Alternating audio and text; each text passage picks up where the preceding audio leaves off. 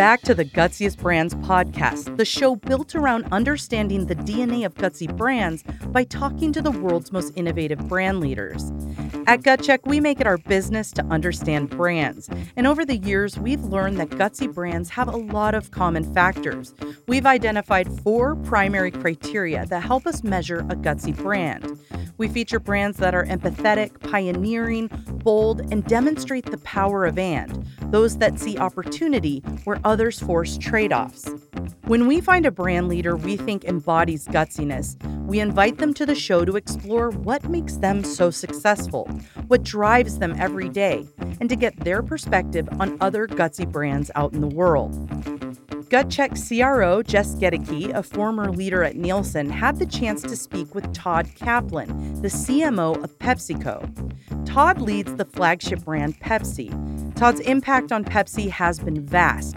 He oversees all brand creative, communications, and commercial execution across Pepsi, Diet Pepsi, and Pepsi Zero Sugar, as well as builds the long term strategy and new product innovation for the brand. Wow, that's a big job. Todd's widely looked at as influential, snagging a spot as one of 2019's top 25 most innovative CMOs in the world and one of 2022's top 30 marketers on LinkedIn. In today's episode, Jess and Todd chat about Pepsi's empathetic strategy, the bold moves they have made with their initiatives, and why Todd believes you should never accept that something can't be done.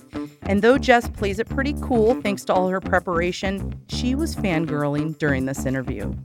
Grab your favorite Pepsi beverage and listen to another episode of the Gutsiest Brands podcast.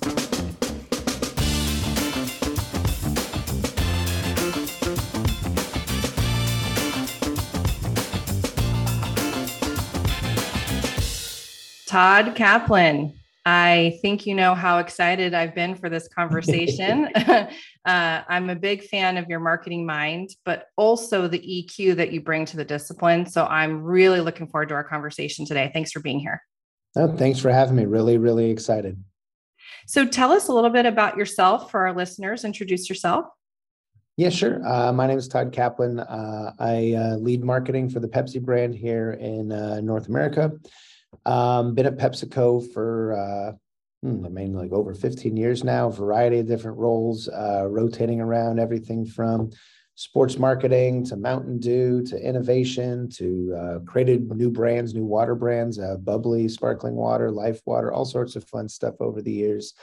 Um, you know, from Southern California originally, um, you know, and now live out here in New York. So, uh, yeah, I don't know how deep you want to go or where else you want to go with it. That's a good foundational start because we're going to get into quite a bit of your time at PepsiCo. Um, okay. But first, I'd love to just ask you, what was your very first job as a kid?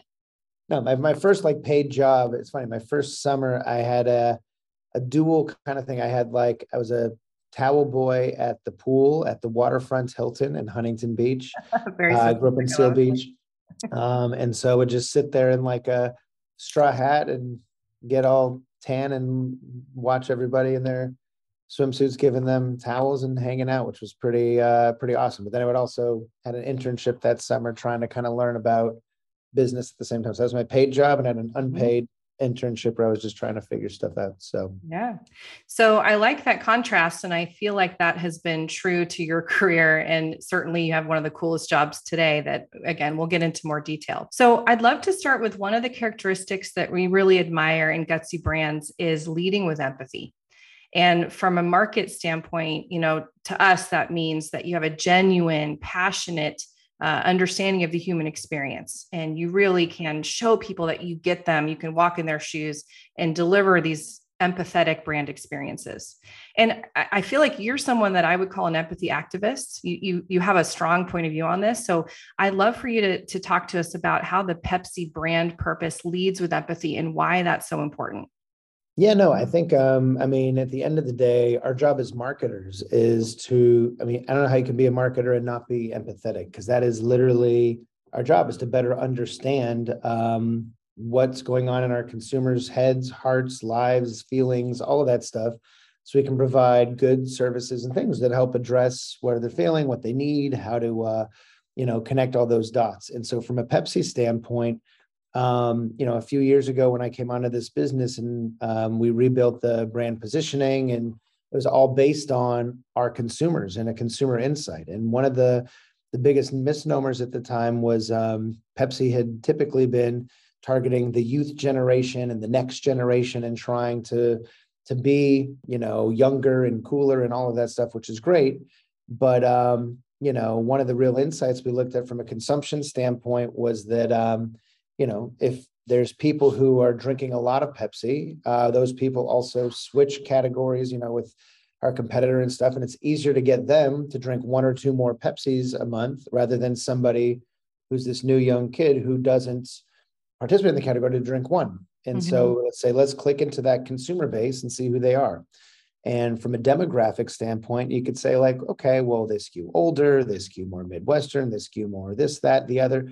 And you're like, is that your design target that you really want to go after? And he said, well, let's, to your point, empathetically peel at the onion a little bit and understand who these people are. And as you got into it, there was this shared mindset between our most loyal consumers around this idea of what we call unapologetic enjoyment.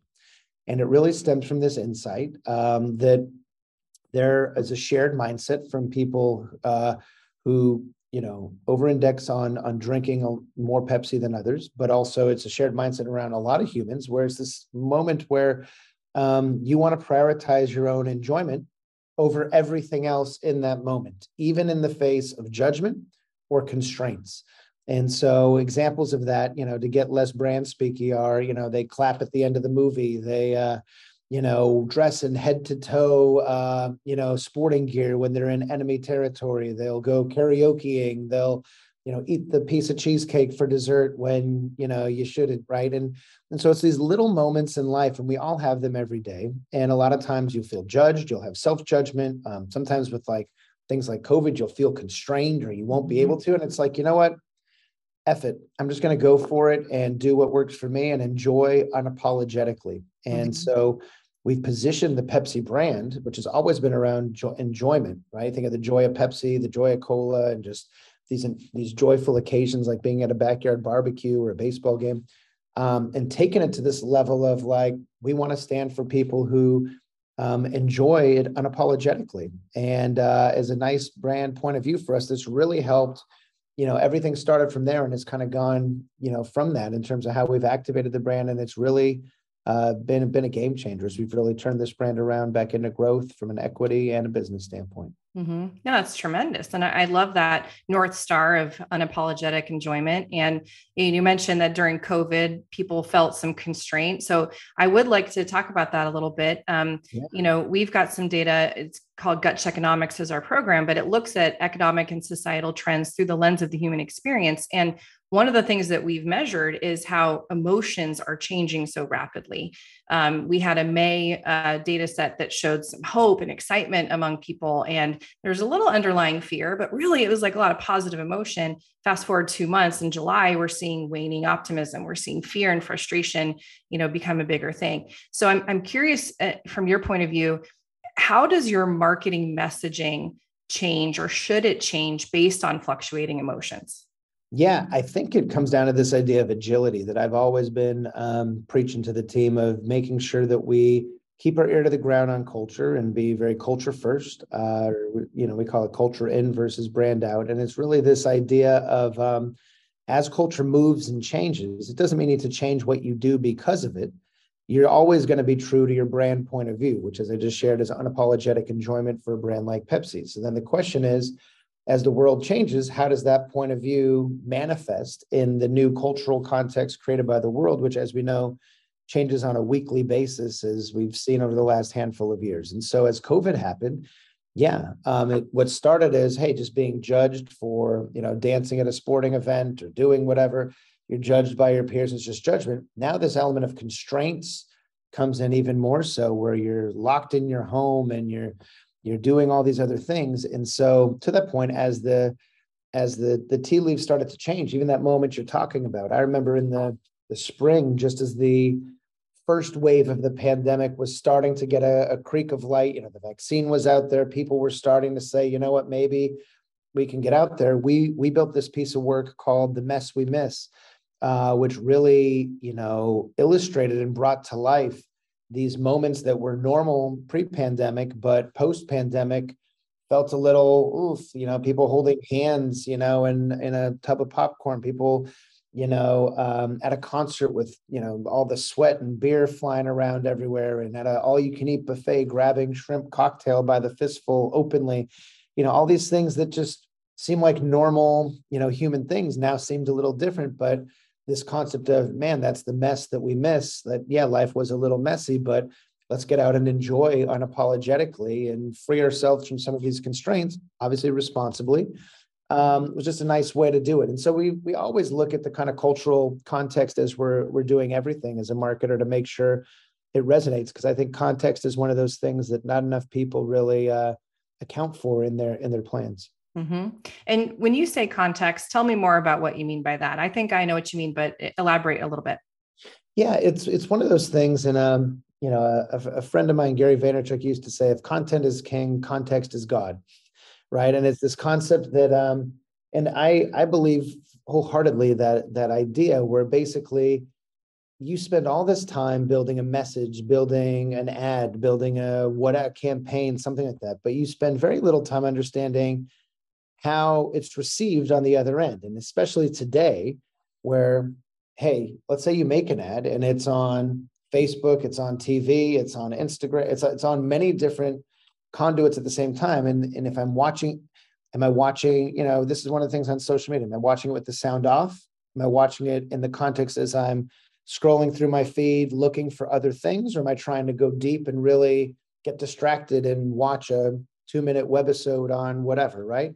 Um, am I watching it while I'm multitasking, doing something else, like when I'm scrolling through my phone on the couch? Or am I watching it really focused? And it's all different. That's just a very example of just the the mediums are now mobile and moving and contextually relevant. And then you have the cultural macro landscape above it. So I'm in a place where um, we're at war or where you know there's racial strife or there's a pandemic or there's other things that are permeating that cultural context. So it's the same idea where when COVID happened, we had an ad, you know, we had an ad up called That's What I Like um, that was really about unapologetic enjoyment. It showed a guy dancing in a sports stadium at a sporting event unapologetically. It showed a guy dancing at an airport uh, while he was working at the airport. And it showed um, a guy dancing in a subway. Again, all three places that culturally you don't want to be in once COVID hits. Those are the last three places you wanted to be. And so we had to pull them off the air and things like that. So I think that's where context really matters. Mm-hmm. Yep. I love that. And I think that often that context can be forgotten. And I, I, feel like in that context is where you truly understand the human experience. It's where you can truly understand how to make those connections um, and understand those gaps in the emotional experience. So completely agree. Context is God. So, another aspect that we really like to, to talk about when it comes to gutsy brands is standing behind bold ideas, even if they're not well understood at the time. And when I think about NFTs and I think about Pepsi's role with NFTs, I feel like that fits that characteristic to a T. And from what I understand, you personally kind of got into NFTs and nerded out a little bit, and you brought a lot of the thinking to Pepsi in terms of how to, to go after that space eh, what does it take to build conviction for an idea that I'm sure so few people in your organization even understood at all? How do you do that? It's it's hard, uh, and frankly, I'm still doing it on that front. It's uh, you know a lot of people are still trying to understand and wrap their head around Web three, and it's uh, it's not an area where I saw myself nerding out and, and doing that, but I just kind of went down the rabbit hole and got curious and started to see all this potential in the future. And I think that's one of the things I'd say I can often sometimes see some of the, you know, or have ideas around, hey, wouldn't this be interesting to apply this in this way or that way? And can see the potential in how breakthrough some of these ideas could be, which then gets me saying, hey, I got to go run around the building and see how I can get these things done. Um, and it's hard, especially when you're educating people on, well, what the hell is it? Why do I need this? there's a lot of risk. What do we do here, and how do we navigate it? And so it is a little bit of a um, there's a lot of wiring, and that's something that I'd say any idea. I've always been somebody who um, I like to work in service of the idea, uh, not have the idea just work in service of us or whatever, right? And so mm-hmm. for the right ideas. Um, sure. And so for some of these things that I really think could be game changing, um, you got to story tell and explain to people what's the benefit, why is it helpful, what's the risk. You got to also be flexible with it that you're not going to be able to do everything you want and how to kind of dial things back and up and down. And so I've been running around educating a lot of folks here in the building, getting everyone excited, but also trying to move quickly on some of these things. And we got our Pepsi Mic Drop uh, was our first NFT series that we got out there, which was uh, very successful and was a free drop for for fans. And we've done a couple more ac- uh, activations of that since, uh, which have been great, and have a big roadmap now of where we're going and what we're planning and all of that, which is really exciting. Uh, but in the meantime, internally, we now have a a huge corporate task force that's uh, looking into Web3, figuring out how, with other brands, how do we want to structure things? How do we educate our legal team, our finance team, all the different layers? And uh, I think that's part of the battle. Is you need to um, you need to figure out how to bring people along early and often, uh, and educate them in a way where it's simple enough to understand, you know, what the benefit is to the organization, and this isn't just some one-off random idea. Sure. So, what is that benefit to the organization? What are you hoping to accomplish in the building this community and tapping into it? I think there's a lot of, I mean, the the Web three, you know, stuff is limitless. I think where a lot of it can go. I think it's, uh, you know, a lot of people are bringing like their Web two kind of thinking into this space where they're like, I don't understand it. It's because this is the equivalent of inventing the internet, but just done differently, right? So it's like Web one more than it's like Web two, but it, um, you know what it is is it's really um, i think the ideal the idea of brands being able to build one-to-one communities with consumers but doing it in a secure way where privacy and controls and all the stuff that right now you hear about a lot of the web 2 companies who they run and they have all the data and they it's a it's kind of these castles where oh we have privacy and we won't give you we would but you know um, now it's decentralized right? So one to one you know consumers have their anonymity, but you still have the data capture and all that. But you also have the ability to build community. Um, you can build tokenization with that community. So through an NFT that can unlock experiences, whether they're real life utility, whether it's a metaverse experience, as that starts to take form. I also think it's fascinating thinking about our business, which is very tactile and real in person products and stuff like that how do you show up? You can't eat or drink anything in the metaverse yet, right? And yet, right? Yet, uh, so you know, maybe we show up as a music brand as Pepsi, or maybe we do some other really interesting things. And so I think there's a a whole bunch of stuff we can do to really uh, disrupt their business and uh, from a from a brand building standpoint and uh, potentially generate revenue uh, as well. There's a lot of revenue generating opportunities. You think of the smart contract and being able to, you know, um, multiple, you know, the licensing, uh, the transaction at the end of the day of what percent, uh, even in secondary sales and things like that. There's, um, you think of these storied, rich, iconic brands, there's a lot of opportunity on many fronts. Mm-hmm. Yeah, the whole idea of branded content in this way is just really fascinating and so far reaching. How do you avoid what could be just a shiny object versus something that's real?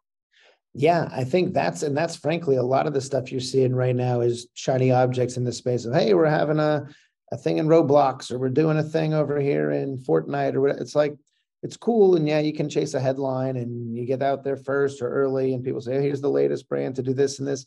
And it's cute, but it's um you need a real sustainable uh, behavior around it. And that's basically what we've been building right now is trying to figure out um, what is going to be our always on approach in web 3 what is the overall you know i, I think about back then uh, i'm talking about web 2 of like i remember when twitter and facebook and all these places came out is people didn't have social media man- managers for brands. People weren't making ads for these spaces. People were doing all that. And now that's like hey who's your community management person? Who's your person doing this and that? Like it's all second nature. And i think it's getting that muscle smart enough to know what do you want to build in house what do you want to outsource? How do you want to do that as an always on is kind of what we're what we're looking at. Yeah. Well no shortage of fun challenges for you but i continue to watch what you're doing there. It, it's certainly gutsy And speaking of gutsy moves, I mean, the Super Bowl halftime show, just quick shout out for the 2022 show. Holy smokes, that was phenomenal. um, and the digital experience that was provided as part of that as well. So I'm curious, what's next for Pepsi engaging with the Super Bowl as such an influential cultural event that it will continue to be? Yeah, we're, uh, I mean, we're longtime NFL sponsors. We just renewed our NFL agreement. We're going to be part of the NFL uh, this season and, and beyond for many, many more years per our, our renewal. Super Bowl. Um, Pepsi is historically uh, the most associated brand with the Super Bowl. We actually found with consumers. Um, we've had storied ads over the years from Cindy Crawford to you name it, you know, and everything in between. Um, the halftime show, the Pepsi Bowl halftime show, obviously, we've had a 10 year run. Uh, this last year, we decided uh, not to renew and to actually um, decide to kind of do something else that we're still kind of forming out what we want to do with that and and where it'll be. But uh, it's really you know a great property and a great platform that we're going to continue to be a part of the Super Bowl uh, in one shape or another. Um, it's just a matter of what and when and how we want to go do it. But uh, yeah, and it's a great it's a great event that the NFL puts on and everybody. So we we want to be a part of it do you annually take like a major vacation after the Super Bowl? Is like the Pepsi team just oh my gosh, let's rest. Yeah, there's usually it's it's spot on. There's typically a big vacation after Super Bowl where it's just like, all right, everybody shut down, you're done for the week. Uh, and then similarly, um, sometimes we have these big meetings uh, over the summer. You know, this thing called AOP, which is like a big annual operating plan where we sell in our our whole plans for the next year, and it's a lot of work getting all that. And then it's just like. Phew, yeah take a little bit. I'm actually going on vacation soon as well which will be nice so. good for you. You deserve that. It feels like you do a lot of sprints which is probably part of the method but also probably feels a little mad sometimes. It's it's a little bit of both because it's like you want to be culturally relevant and contextually relevant for all the stuff we just talked about in agile which does require being hey an idea came up last week and we want to launch it next week. Go go go. Let's figure this out quickly. Versus traditionally it's like yeah you got hey here's our plan for briefing the plan for next summer. And you have round one and two and three and then you produce. And they, we have longer lead projects too to be clear but there's some things that is it just kind of depends on what we want to uh, what we want to go on yeah. Well, and that dovetails to where I'd like to go next, which is you as a leader, which I observe from the outside and some working with you, but just truly authentic and and really intentional, which I appreciate. And one of the things that we talk about when it comes to gutsy leaders is this power of and, and that's seeing opportunities where others might force trade-offs. And I've heard that the words that can't be done have a little bit of an effect on you. I think that's something that makes your skin crawl from what I heard. So, you know, how do you lead in what could be a highly bureaucratic environment? How do you make the bold moves you do? Yeah, I think it's one of those things. It's funny, and I hear that can't be done quite often, uh, especially in a big company, like you said. Um, and it's almost like uh, you know Marty McFly when he hears the words like "What are you, chicken?" You know, and, then he like it's like a not like it's a trigger word for me, but it, and again, I'm I'm very like cool and calm with it all. But it's one of those just like I kind of am like I lean in a little more, and I'm like, oh really? Because like creatively, there's always a way to figure it out. It's a matter of are you willing to make the trade offs? Do you have the resources? Can you figure it out? Can you get it done in time? All the other constraints that usually eliminate it. But creatively, if you think about things, anything can really be done if we wanted to. And so um, you know, the question is, you know, we walk around here a lot, and I always say this idea of take no as a request for more information and how you, um, you know, are dealing with our legal team, you're dealing with our finance team, our R and D team. These are all great people doing great work, doing their jobs, trying to advise on how to best um, mitigate risk or do something with the right quality control or do something the right way that might not always line up with the time frame or the creative idea or whatever. You know, if you have a really cool idea, but then you got to put two paragraphs of legal copy right underneath it on the front of the thing. Like it might not right. hit the same. Right. And so as a marketer, you're always going back and forth, trying to make decisions for the right idea, but that also de-risk uh, you know, the enterprise because we are part of a a massive, you know, 70 plus billion dollar company that um, is often a target for lawsuits and things like that. We got to be very careful. Yeah. So, what are some of the characteristics of your leadership that allows you to really make headway? there definitely is a degree of persistence. Uh, I can be annoying as all hell, and just even when things get killed, I kind of keep them in my pocket. and like, I'm still going to bring it back at a later date and try and find the right way to package and resurface this. So, um, you know, there's a little bit of persistence.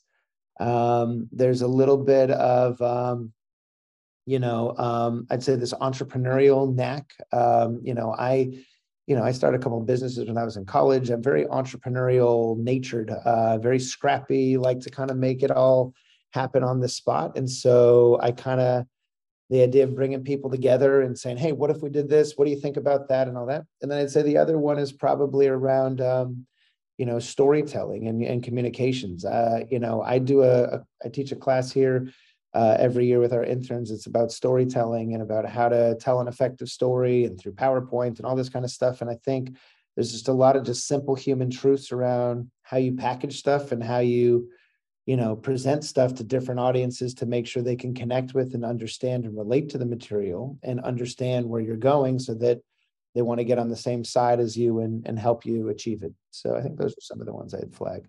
They're so important, especially storytelling to bring people along. And you, you mentioned it earlier that if you bring people along early and often and you keep them as part of that story, it probably helps build your case as well. So, um, and the other part that I was reflecting on with the power of and is just your job. I feel like you have the most badass combination of jobs. You're CMO of the Pepsi brand, which is kind of a big deal, which means you got to manage the business side of things with precision. But then mm-hmm. you get to, you know, collaborate with Snoop Dogg and these like, you know, crazy influential artists, and you're doing all this. Cool. I mean, how do you actually create or earn? I'll use the word earn a job like that. Um, not easy. I mean, I've been around here for a while, like I said, and I've, I feel like, you know, you show you can drive the business and you can inspire a large organization and you have a bit of a cultural sensitivity and, and all this stuff, but it's all, um, listen, I uh, there are days where I don't, you know, even believe that I, you know, some of it as well. It's a it's it's a very fun job where it's very dynamic too. And I think as you mentioned, it's funny. A lot of people in the marketing community they just think, oh, you're just making cool ads or doing some music stuff. It's like we're driving the business on this brand, right? I am talking to Walmart and Kroger and Dollar General, uh, you know, in a bunch of meetings. We have our uh, divisions that we work through to kind of get all of our um, supply right and figure out how we're showing up locally in the different markets. Um, ran our scorecards and brand analytics. So we we have a business to run uh, at the end of the day here. Uh, that marketing is really uh, the driving force of on the, on this brand, but it uh, you know it's it's a very broad thing all the way to innovation, new product development, and things like that that we do. We you know making a lot of new products and innovations. So um, lots lots going on yeah well let's talk about innovation because um, you know some might think of the, the uh, PepsiCo and say, hey, they must, you know, launch a, a, bunch of new brands. And it's actually a really big deal to create a new brand. You were, you know, one of the people responsible for Bubbly. So talk about what that experience was like at PepsiCo and also why is Bubbly so important to the portfolio? Yeah, no, it's a great question. And uh, I remember when I came on, yeah, my job prior to running Pepsi was leading our water portfolio.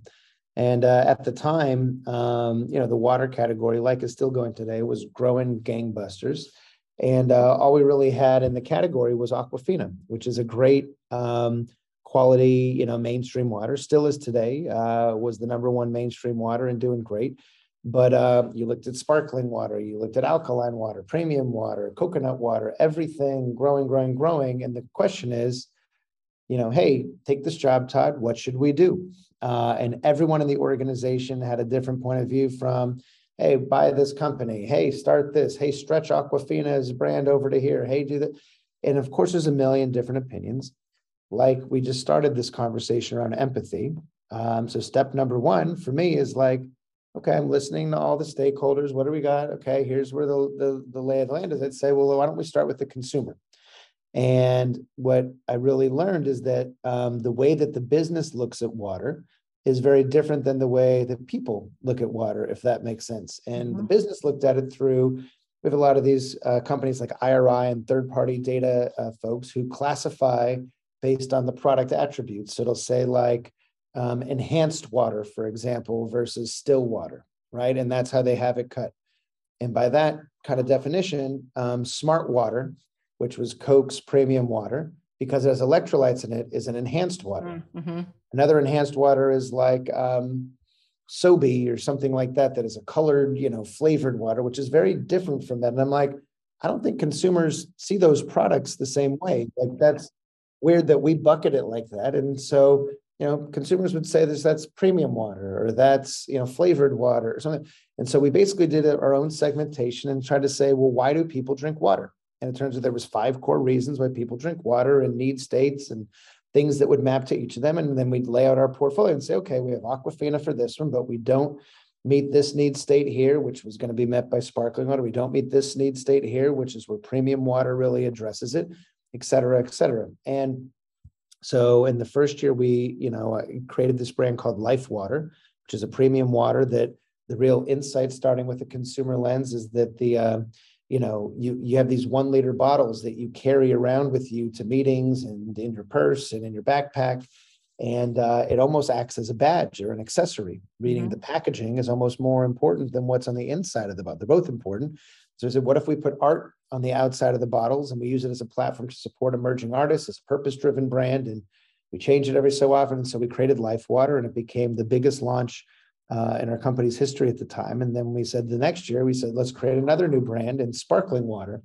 And uh, the insight was really um, around this notion that people were essentially looking for the fun of a soda with the permissibility of a water. And when you mm-hmm. looked at all the stuff in the sparkling water space, it was about purity and blue and made with all this kind of you know natural you know stuff good for you but it didn't feel fun and that's frankly what lacroix uh, almost accidentally fell into with just some quirky weird packaging that looked a little retro was adopted as such but you know, LaCroix had been around for 30 years before that and hadn't really um, done a lot with it. And so we said, hey, I think we can build a better mousetrap. So we found this insight with the core audience, the millennial uh, target that was really drinking in this category, that um, adulting is hard. Uh, and there's these little moments of playfulness they want to have in their life. So whether it's sending each other a gift or a text or a fun little oh, makes you smile. And so we built this brand uh, called Bubbly Sparkling Water.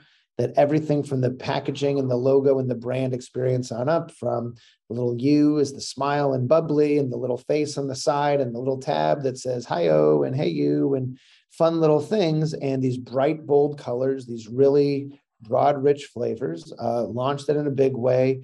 Um, had a lot of fun with it, and uh, yeah, and that right now is, you know, we hope that it was one of our next billion dollar brands uh, when it's all said and done, and has been uh, it's been doing great. I'm sure you still keep tabs on that. I'm sure you watch I it do. carefully. I do. yeah. Well, the whole topic of innovation, I feel like could be a whole nother separate conversation. But one thing I will ask your point of view on is a lot of companies, especially CPG, right now are saying, hey, given the economic uncertainty, given what's going on with inflation, now is not the time for us to innovate. How do you feel about that point of view? I think I feel the opposite of that point of view. Um, I think the more there's constraints, the more there should be creativity. Like, and so creativity almost works the same way as a diamond. That the narrower and the the tougher um, things are, I think it fuels uh, creativity. Look at the pandemic. There's some companies that just shut down and said, I, I can't, I don't know where to go. There are others that that became a catalyst for just creativity and stuff coming out and really interesting stuff because you're like, oh my gosh, like the rules have now changed. Now I can't go to the store. I can't, you know, do this in public. I can't do this. I can't do that. Like that, you know, creativity requires a lot of um, what I call creative tension to make things work. And so innovation, to your point, um, innovation is all about serving consumer needs or unmet consumer needs. And so if things are all working perfectly well, um, the needs are probably primarily being met, mm-hmm. which is a tougher space to innovate in because you have to find and extract those needs or do a better version of meeting the needs than somebody who's in the place. If things are tough, guess what? Some needs aren't being met. Everything's too expensive in a recession. I can't get this kind of product access. Supply chain issues are preventing me from getting that, whatever the thing is. So there's needs that need to be met, which means if you have the right idea and innovation, you can uh, you can get after it. I totally agree. And I think that, you know, the word that we use is friction. There's friction right now. People yep. aren't having the experiences they want and they're expecting a lot from brands. And I see that as an opportunity versus a time to be conservative and sit back. And yep. I also think it's when you actually can form those emotional connections uh, because people really need brands in their lives right now. And I would also offer this is just my opinion, but I feel like the things we remember are emotional, right? Those are the things that become memorable. So I'm more likely to be loyal to a brand that meets me where I am in a moment of high emotion. And um, so I think I'm with you. So at least Todd and Jess agree on this one. Like now's the time to innovate. Uh, you have to to be bold, but um, totally now's agree. the time. Yep. Yep. Very cool so with the you know potential recession and, and large portion of the population is telling us in our data that if inflation continues to rise 60% will buy more private label. How does a mm-hmm. brand like pepsi keep its loyalty and market share during these types of economic downtimes? I mean it's it's hard right? At the end of the day um, you know this is it's real in terms of recession in terms of uh you know what you know spending power that people have and all of that. But what i would say is also this is where why um you build brands. This is the power of what what a brand does versus a commodity mm-hmm. right? At the end of the day um commodities yeah if get it wherever it's cheapest it's a commodity um, there's a reason why you bought those sneakers, why you bought that computer, that car. Um, and it's trickier. Um, it's harder to differentiate in a um, low involvement category like a beverage, uh, where it costs, you know, a buck 79 or whatever, as opposed to, uh, you know, a $30,000 car or something like that. And differentiate with attributes and we have the electric sunroof and the run on you know electricity or whatever the, the differentiators are um, to do it at scale. And because you also are probably already low down on your you know your price point where you have to get a certain margin and and all of that to keep the business afloat too to keep everything going. So that is where i would say the power of brand building and the power of brand loyalty and where and how you connect with consumers matters even more. Private label will always be there offering the cheapest paper towel, the cheapest cream cheese, the cheapest beverage, the cheapest whatever. Um, that's what private label is. And it serves a role, absolutely. It also, uh, many times, the product experience is not as good because they're focused on value engineering more than anything else. On it won't be as good of a product experience on a number of attributes. And um, it doesn't really have the same affinity uh, in terms of brand connection points. Again, if you're doing a good job as a brand builder on what that means, what that says about you when you're drinking it in public, what it says to yourself, how you feel when you buy it, when you have, when you hold it. So all those things matter, and that's where I would say, um, you know, a lot of people go to a recession and and will cut, cut, cut. Um, I also think it's one of the times where you should actually lean in more to brand building because it's such a differentiator um, that it'll help kind of drive that wedge and show people what the value is of why your brand matters. Amen. I feel like that was just a syllabus for a branding course, what you just said. So we'll make sure to. I don't know about that, but we'll see. so uh, Pepsi always has cool stuff cooking. So what are some of the recent or upcoming initiatives that you think are really bold?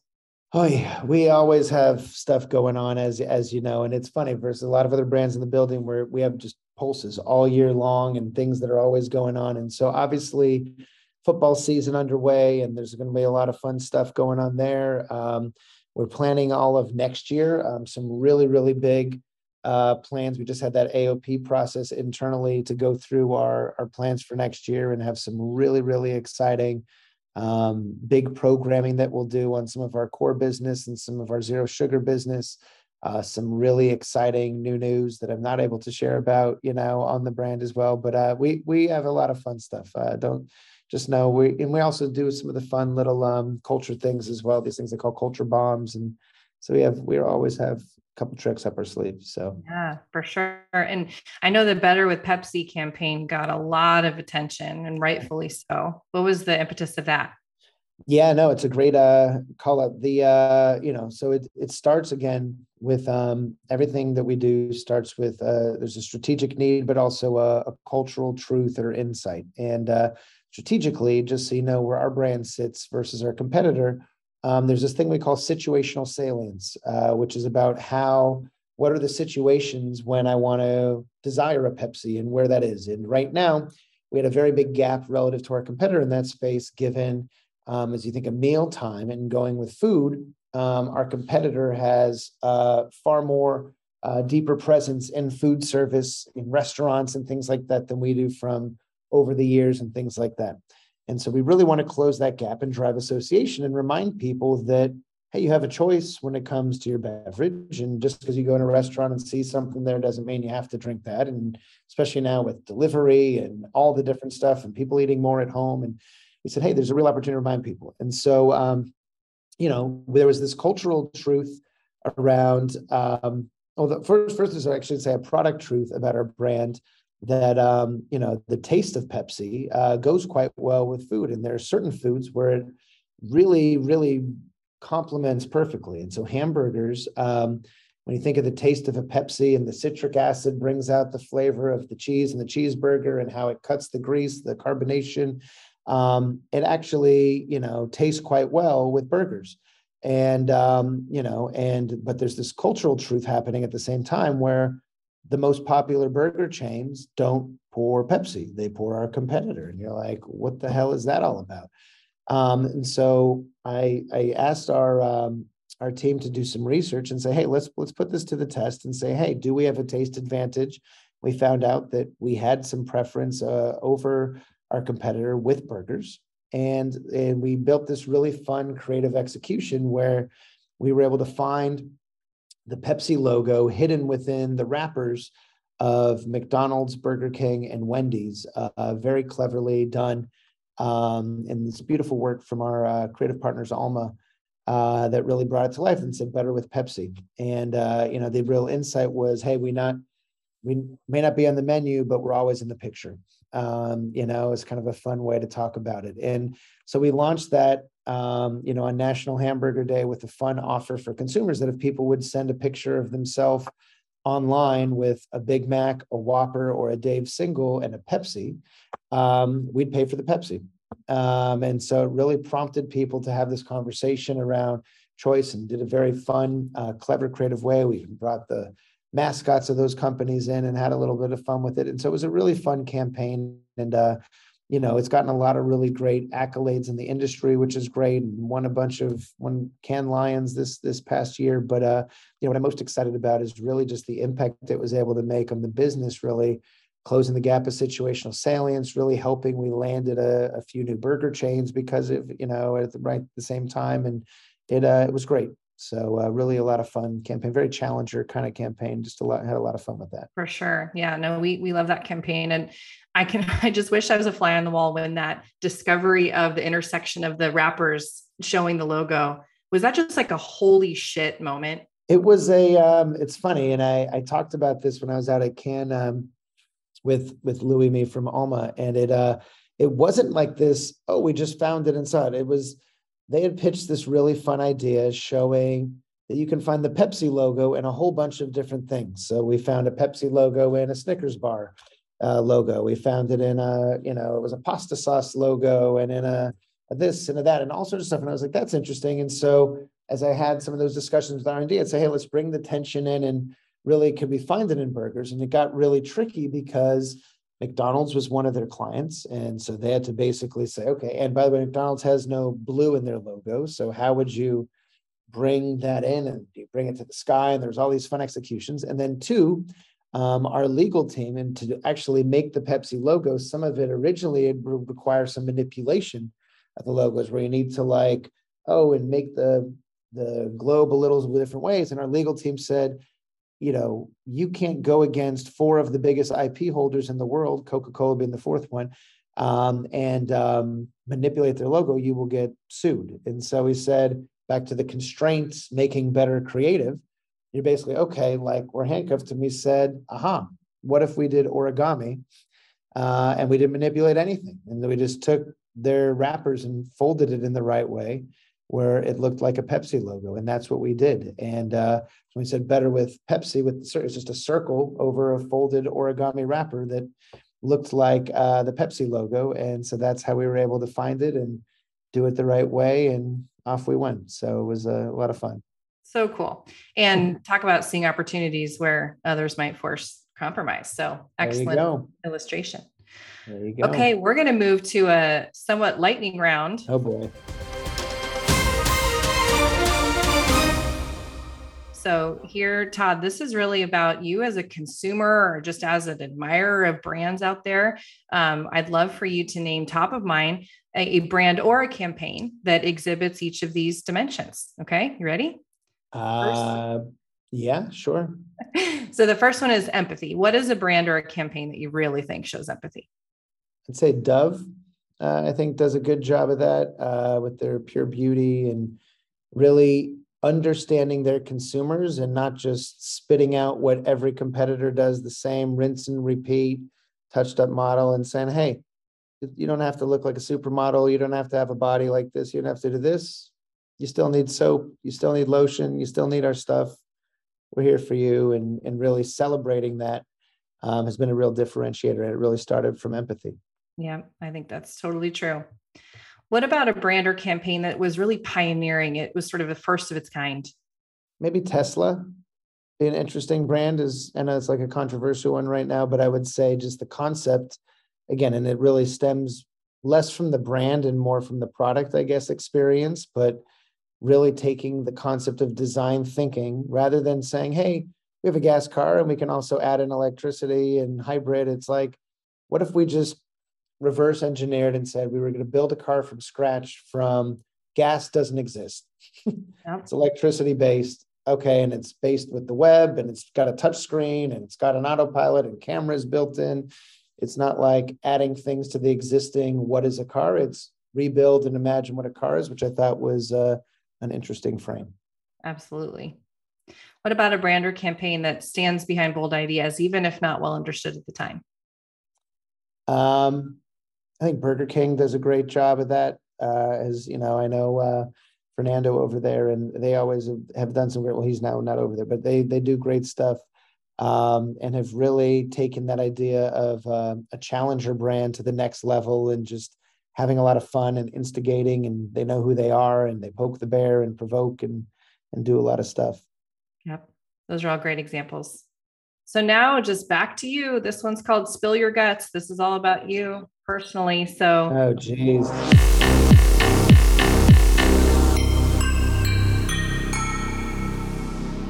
What's the first brand you remember as a child? Probably Fisher Price. It's got to be Fisher Price. I mean, all the best toys. I used to have like this little, uh, it was called like a speak and spell, where you would like type things in and it would just say the words. You know, you know, it's like educational toys, but Fisher Price, you know, was all the all the all the toys. Yeah. And I think that we were the first generation to really have technology be such a big part of some of our, our toy development um, as kids. So that's a good example, Fisher Price. What book or movie best represents your career journey? It's funny. I would say it's funny. One of these, it doesn't represent my journey, but uh, there's a movie that I, I remember when I was young and I watched, it was uh, with Michael J. Fox called The Secret of My Success.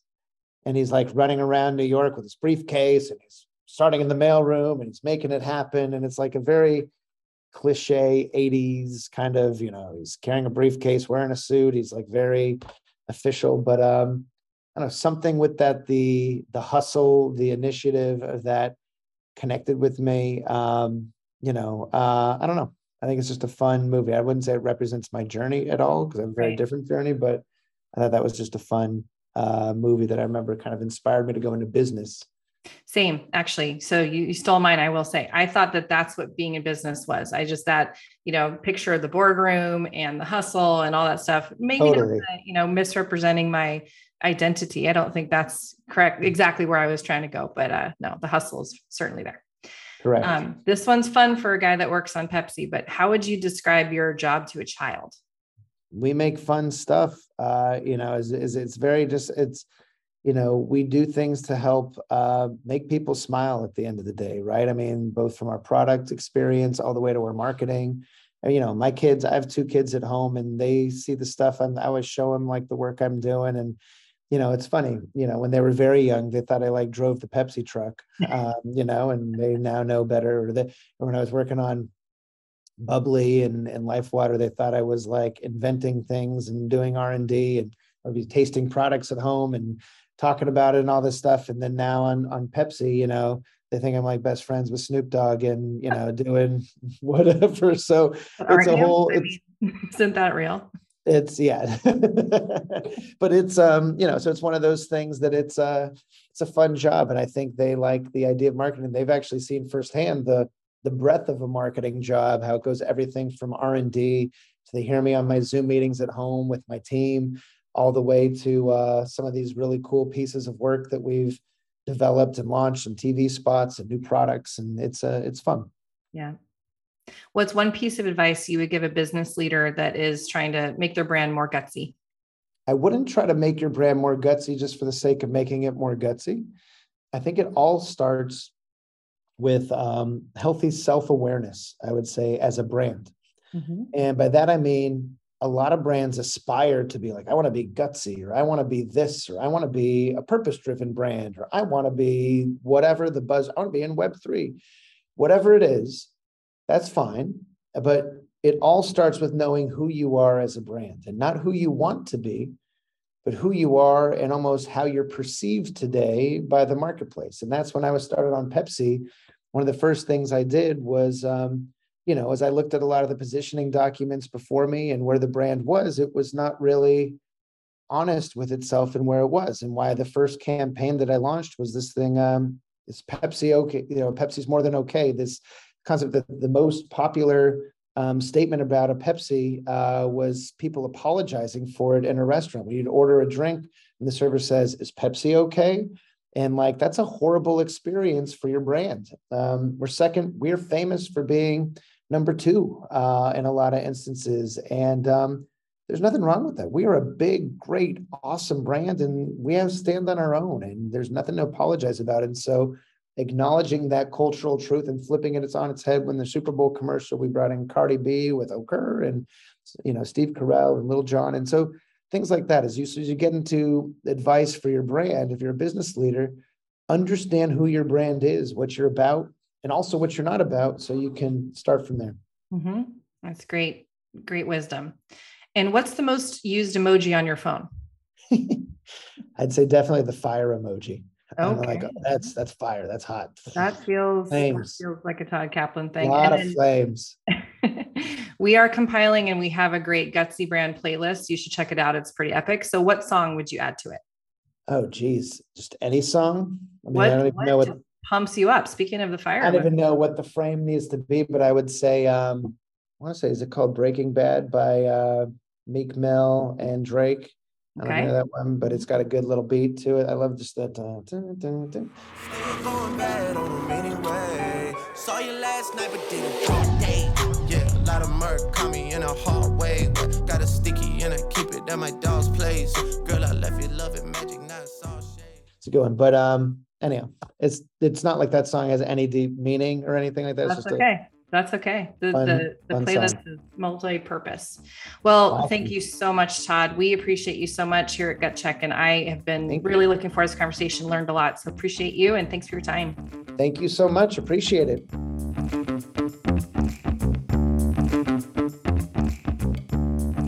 Well, Jess, it was obvious that you were not only excited for this interview, but I could see you energizing and the wheels turning in your head as you spoke to Todd. Yeah. And I really don't want to go too fangirl here, but Todd really is an influencer in our industry. And his views on empathy, his approach to innovation, how he cares about developing his talent plus i'm sorry but he just has a cool factor to his job.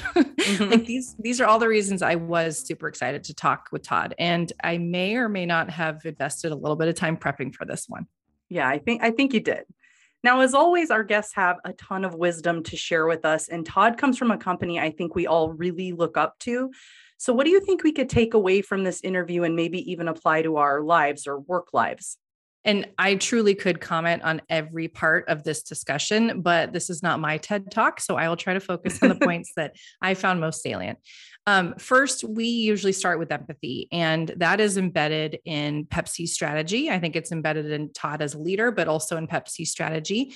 So, Todd talked about empathetically peeling back the onion and arriving at this brand purpose of unapologetic enjoyment. And when he describes that person that claps at the end of the movie and doesn't shy away from karaoke and wears team gear in enemy territory, I mean, I get this person, don't you? Oh, absolutely. As long as it's not the person who claps at the end of a flight. uh, I'm just kidding. But yes, I definitely get this person. And I feel like, you know, clapping aside, I am this person. So I aligned with that a lot. Yeah.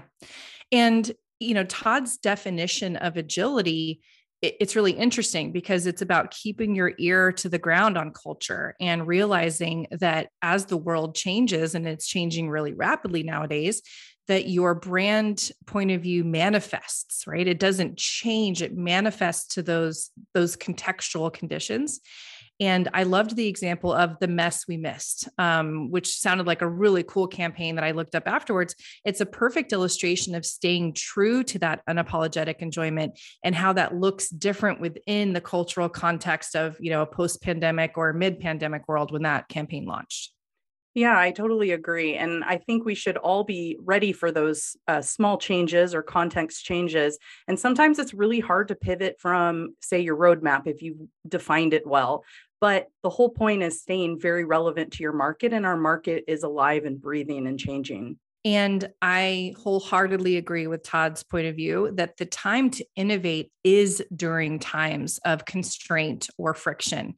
So instead of cutting back, lean into brand building, lean into innovation. Like, yes, bravo. I want to play that part back to clients again and again because it can be tempting to cut back during times of economic pressure or uncertainty. But if you lean into it, I think there's real return. And I, I, I loved his wisdom there.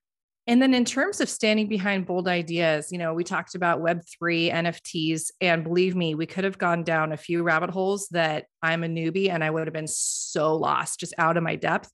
But, you know, what I think we can all take away in terms of application to our business lives today is Pepsi is not just investing in those things uh, for the sake of doing it or chasing the shiny object. They are investing there to create authentic brand experiences. And as Todd's, you know, helping the organization kind of navigate this new territory, he talked about how you have to bring people in early, bring them in often, educate. You know, it's fascinating to think of everything he's achieving within the Pepsi walls, but also what it's going to mean to consumer experiences and to brand experiences. And, you know, I love that the end of that kind of conversation was about what is the real sustainable behavior around it again it's not just the trend today it's what's the sustainable behavior that pepsi can monetize and continue to, to build communities around right it's not just a strong brand but it's a lasting brand and i think that was really cool to hear his his take on that mm-hmm. And, you know, Todd has probably a dozen initiatives that he could have highlighted in terms of aligning with the characteristics of, of Gutsy brands. Uh, and he shared quite a few today. But I do want to acknowledge that that Better with Pepsi campaign, and for a few reasons, this one stands out to me.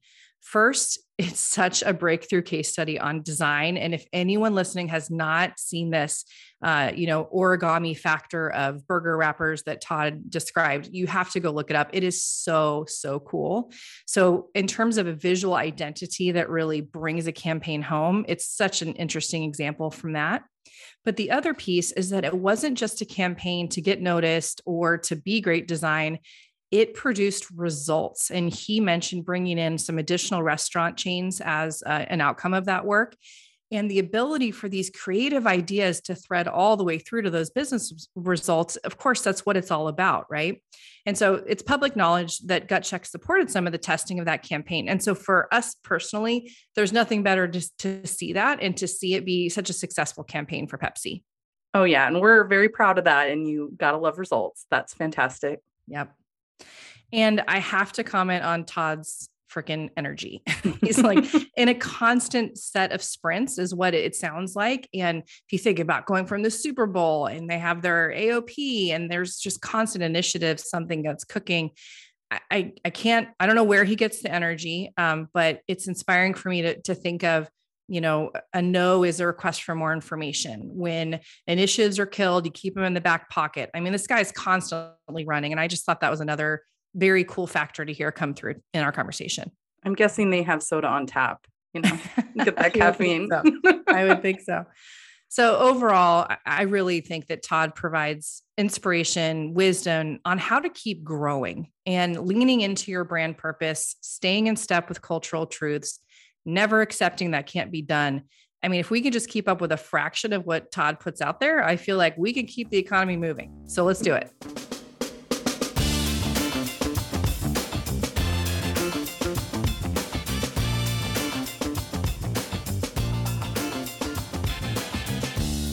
Thanks again for joining us for another episode of the Gutsiest Brands podcast. If you haven't already, be sure to hit subscribe so you don't miss our next episode. You can find Todd's song choice Going Bad by Meek Mill featuring Drake on the Gutsiest Brands Spotify playlist. If you like what you're hearing, please consider sharing our episode with a friend and leaving us a five star review. See you next time.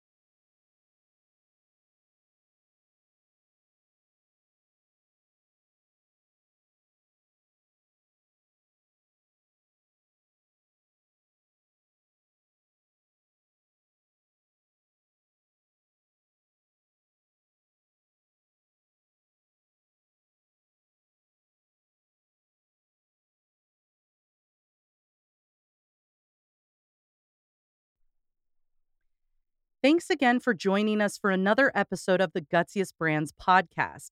If you haven't already, be sure to hit subscribe so you don't miss our next episode. And if you like what you're hearing, please consider sharing our episode with a friend and leaving us a five star review. See you next time.